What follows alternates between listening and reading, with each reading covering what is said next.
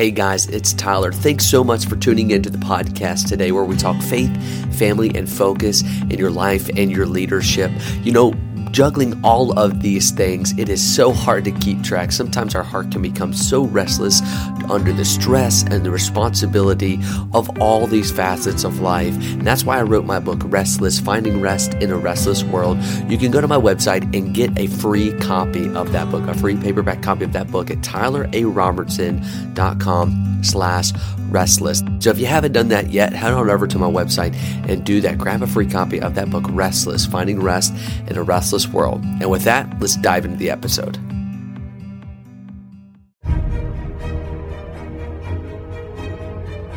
Welcome to this episode of the Navigators Podcast, a podcast that equips men and women to steer the course of biblical Christianity in our culture today. Each week we discuss faith, family, and the trends that are sure to impact the local church. Join us as we study God's Word together. Did you know that poor posture can affect your health?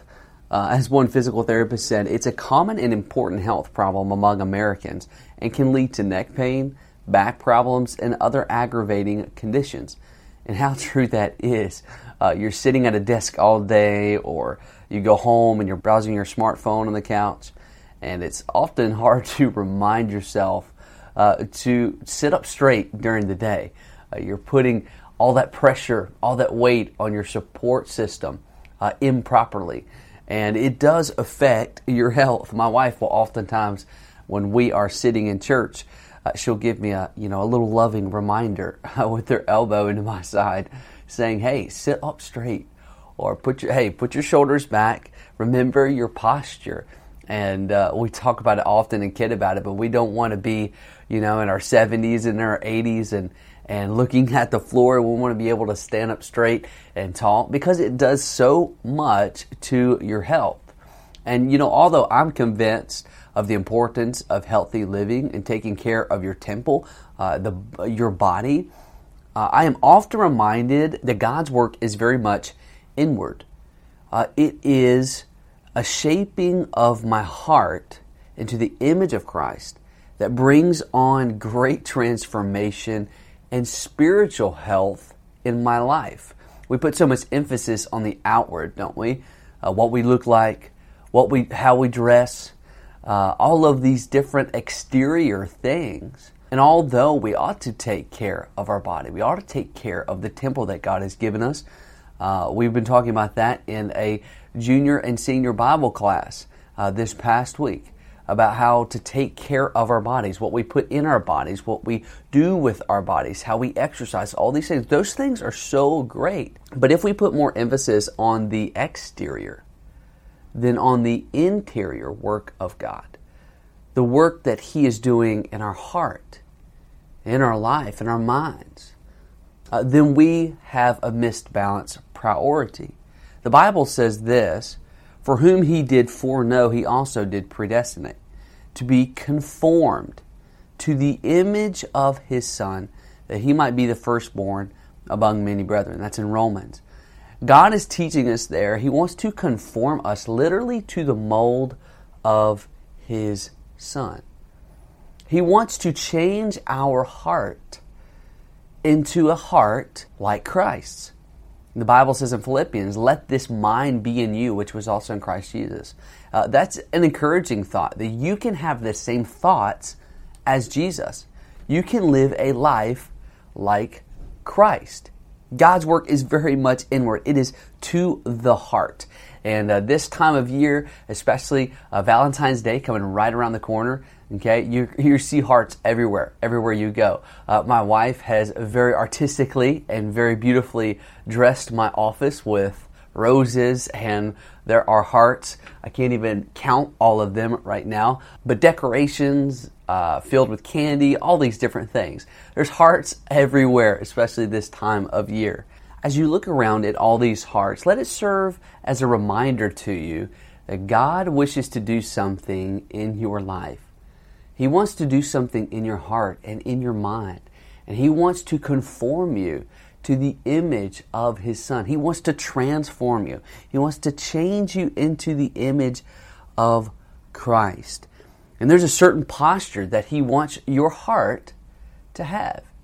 Can I ask you, how's your heart's posture to God? You say, what do you mean by that? What do you mean, my heart's posture? Uh, what is your attitude toward the things of God? Are you upright and, and open to Him? Open to His Word? When you sit down to read His Word, we've been talking about the last several weeks how to do our devotions, talking to God through prayer. And when we sit down and have that alone time with God, are we open? Is our heart right with Him? How's your heart's posture? Is it open and upright, or is it slouching into apathy and coldness towards His will and purpose? Because we've talked about it before, but so many times you can open God's Word and sit eh, eh, sit in your alone time with Him and get so complacent. We get so stuck in a rut, don't we? You know what a rut is? Rut is a grave with two ends knocked out of it, right? We get so stuck in a rut, and what can happen is we get so used to the things of God that it doesn't refresh us. We get comfortable, right? We get comfortable in our routine. We get comfortable where we are in our Christian life, and before you know it, we start to spiritually slouch. So the question is, how can we keep from slouching? I'm going to give you just a few things that throughout the years, honestly, have been a small nudge, a small little elbow, right, to the ribs of throughout the day to check my heart, to check my attitude, right? We've heard that phrase before check your attitude at the door, right? To check my attitude, my heart throughout the day, and my posture to God. How am I open to Him? How am, am I upright and ready to to worship and ready to witness and ready to do His will for my life. These few things have helped me. Number one, I would say keep short accounts with God. Uh, there's no doubt about it that sin will make you slouch. Okay? There's sin in your, if there is sin in your life, uh, it will make you spiritually slouch. It will make you comfortable and complacent to the things of God. When you step into the church building, uh, you will be turned off to the Word of God. Something that I've reminded teenagers uh, at camp before sin will blind you, it will bind you, it will remind you, and it will find you. Okay? Sin will make you slouch. The Bible says in 1 John, if we confess our sins, if we confess them, He is faithful and just to forgive us of our sins and to cleanse us from all unrighteousness. Why is he faithful and just to forgive us of our sins? Because we are faithful to sin. It is a part of our sin nature. Uh, we are, the Bible says, uh, lay aside the weight and sin that doth so easily beset you or put you off the path that God has for you. And I am reminded so often in my life that I am so easily beset by sin. So often I and get distracted by this or distracted by that, or I have a thought that I shouldn't have, or I say something and I wish I could take it back. And you know, sin will cause us to slouch. Uh, these principles have helped me so very much. My father-in-law uh, was my youth pastor, and uh, and he gave me these principles as a teenager, and I'm very very grateful to God that I grabbed a hold of them, and I remember them often. First of all, confront your sin. Confront it. If you're going to keep short accounts with God, you've got to confront your sin. Now, I don't know about you, but there's some people, they don't like confrontation. Uh, I am one of those people. I don't like confrontation. I don't like unnecessary friction. And sometimes people don't confess their sin to God uh, because they, they don't want the confrontation. They don't want the friction. Well, uh, that's oftentimes what keeps people out of church. Because when the Word of God is open, it is something it reminds them of the sin that they've regarded and they've kept in their heart, and they don't want to confront that. But you've got to get honest. You got to get honest about it. Is there sin in your life? Is there something there? And when you're going throughout the day, well, immediately when you think a thought that you shouldn't, or you say something you shouldn't say, or do something you shouldn't do, uh, it should be an automatic response. Should be, Lord, I shouldn't have done that. You confront it. You say, okay, there's sin there. This is wrong. I shouldn't have done that. Confront it and confess. That literally means, in 1 John, when it says confess your sins, it literally means to say the same thing as God. Basically, you call it out for what it is. Okay, we live in a culture today uh, that uh, we pride ourselves in calling stuff for what it is, right? A lot of times we call out people on social media, which is a very cowardice thing to do, uh, but we pride ourselves in in calling something for what it is, or or uh, throwing down a truth bomb, okay, onto somebody, right? Well, you know we've got to have the same attitude about our sin. We've got to call it for what it is. Isn't often how relentless we are on other people? God, get them for their wickedness, for their sin. I can't believe they would do something like that. But yet we want God to be merciful to us. We want God to be easy on us. We want to skirt around what it is that we've done. But you've got to confess it. You've literally got to say the same thing as God. It has the idea of you've got God's law here. Here's the law. And you say, okay, here's God's law, here's the Bible, and this is what I've done is wrong. I have I have violated the scripture. I have violated God's law and God's word. Okay, you've got to confess it. So confront it, confess it, and then thirdly, I love this one, continue. There's a lot of people that they may confront their sin and they may confess their sin. By the way, when we confess our sin to God as a believer, our sins are forgiven and we are saved from the penalty of sin. Okay? Uh, but there, obviously, we don't uh, drop our sin nature after we sin. We still, why do we confess it as a believer?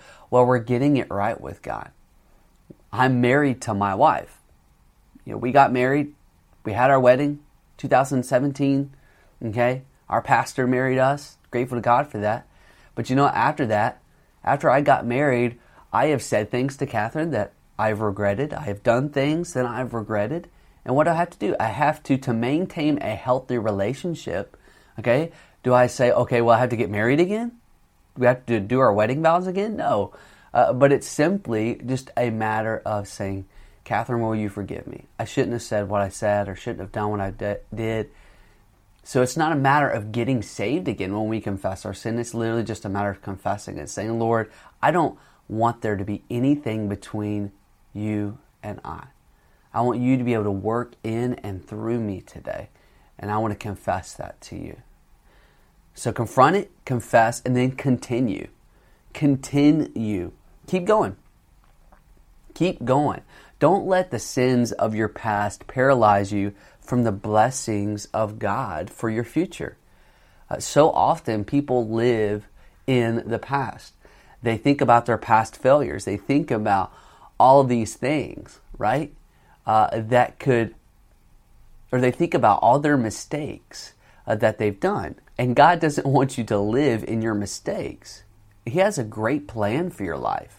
He has great blessings ahead of you, and you can't let sin of the past paralyze you from those things.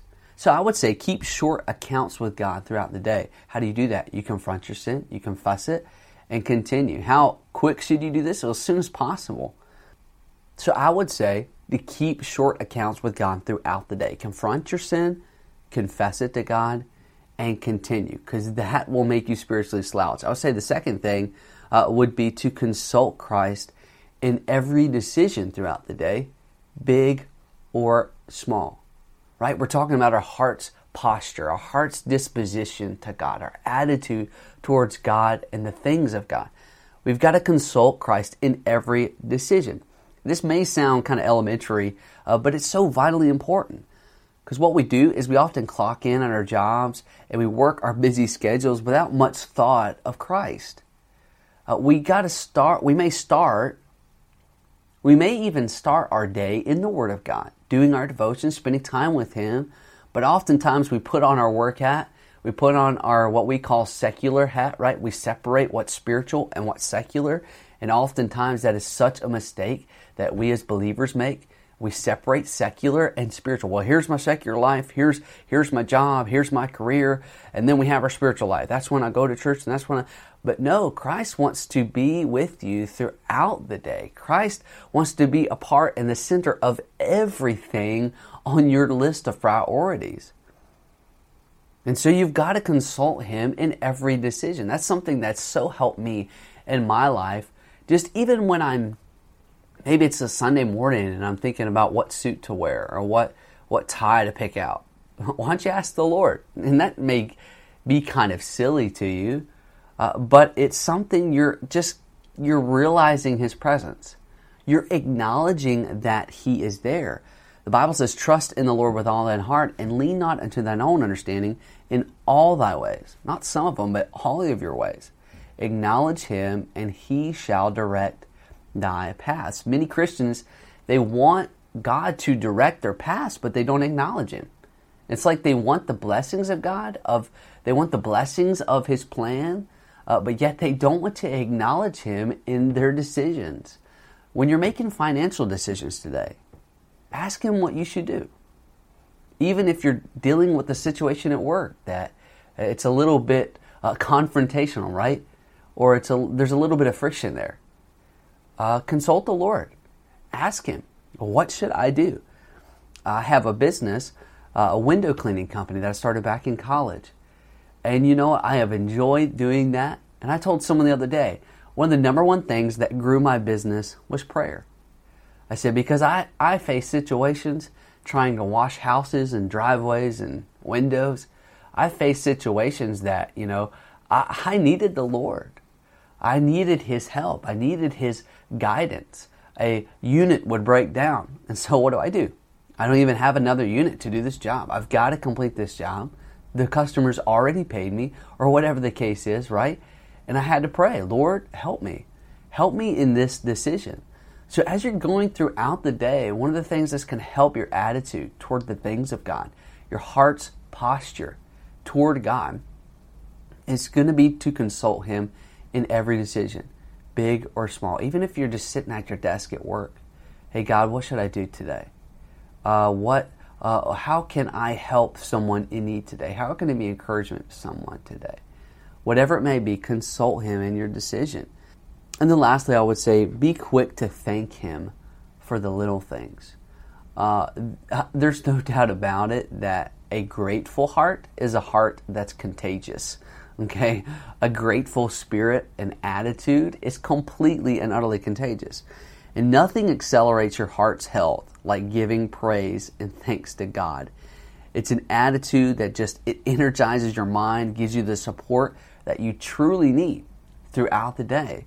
Uh, the Bible says this Psalm 100 Make a joyful noise unto the Lord, all ye lands. Serve the Lord with gladness. Come before his presence with singing.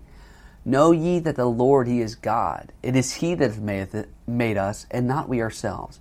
We are his people and the sheep of his pasture. Enter into his gates with what? Thanksgiving. And into his courts with praise. Here it is again. Be thankful unto him and bless his name.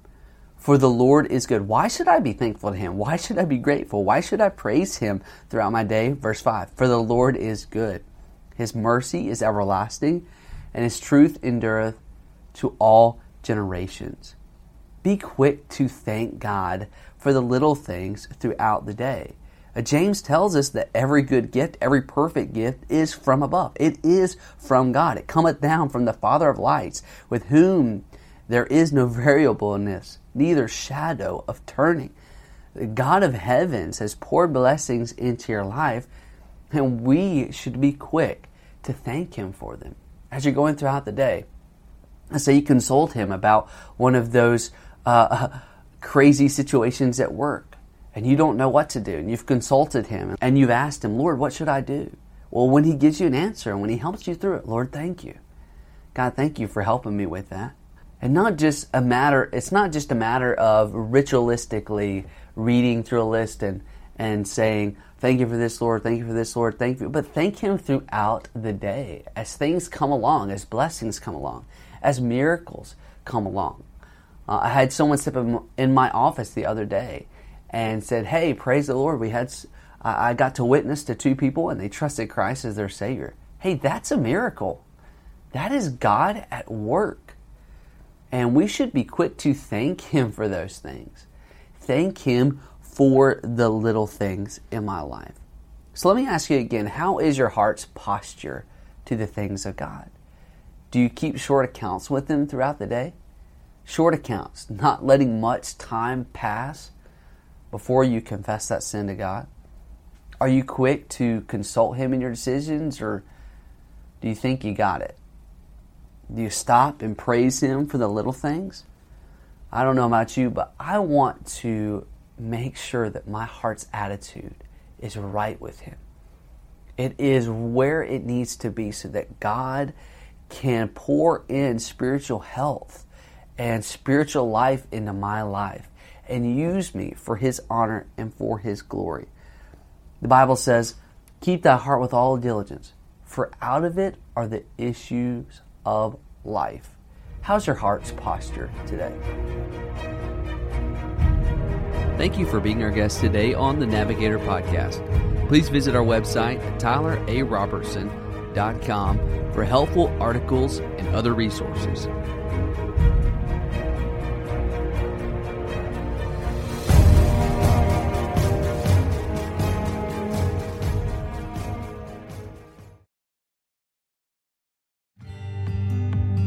Thank you so much for listening to today's episode.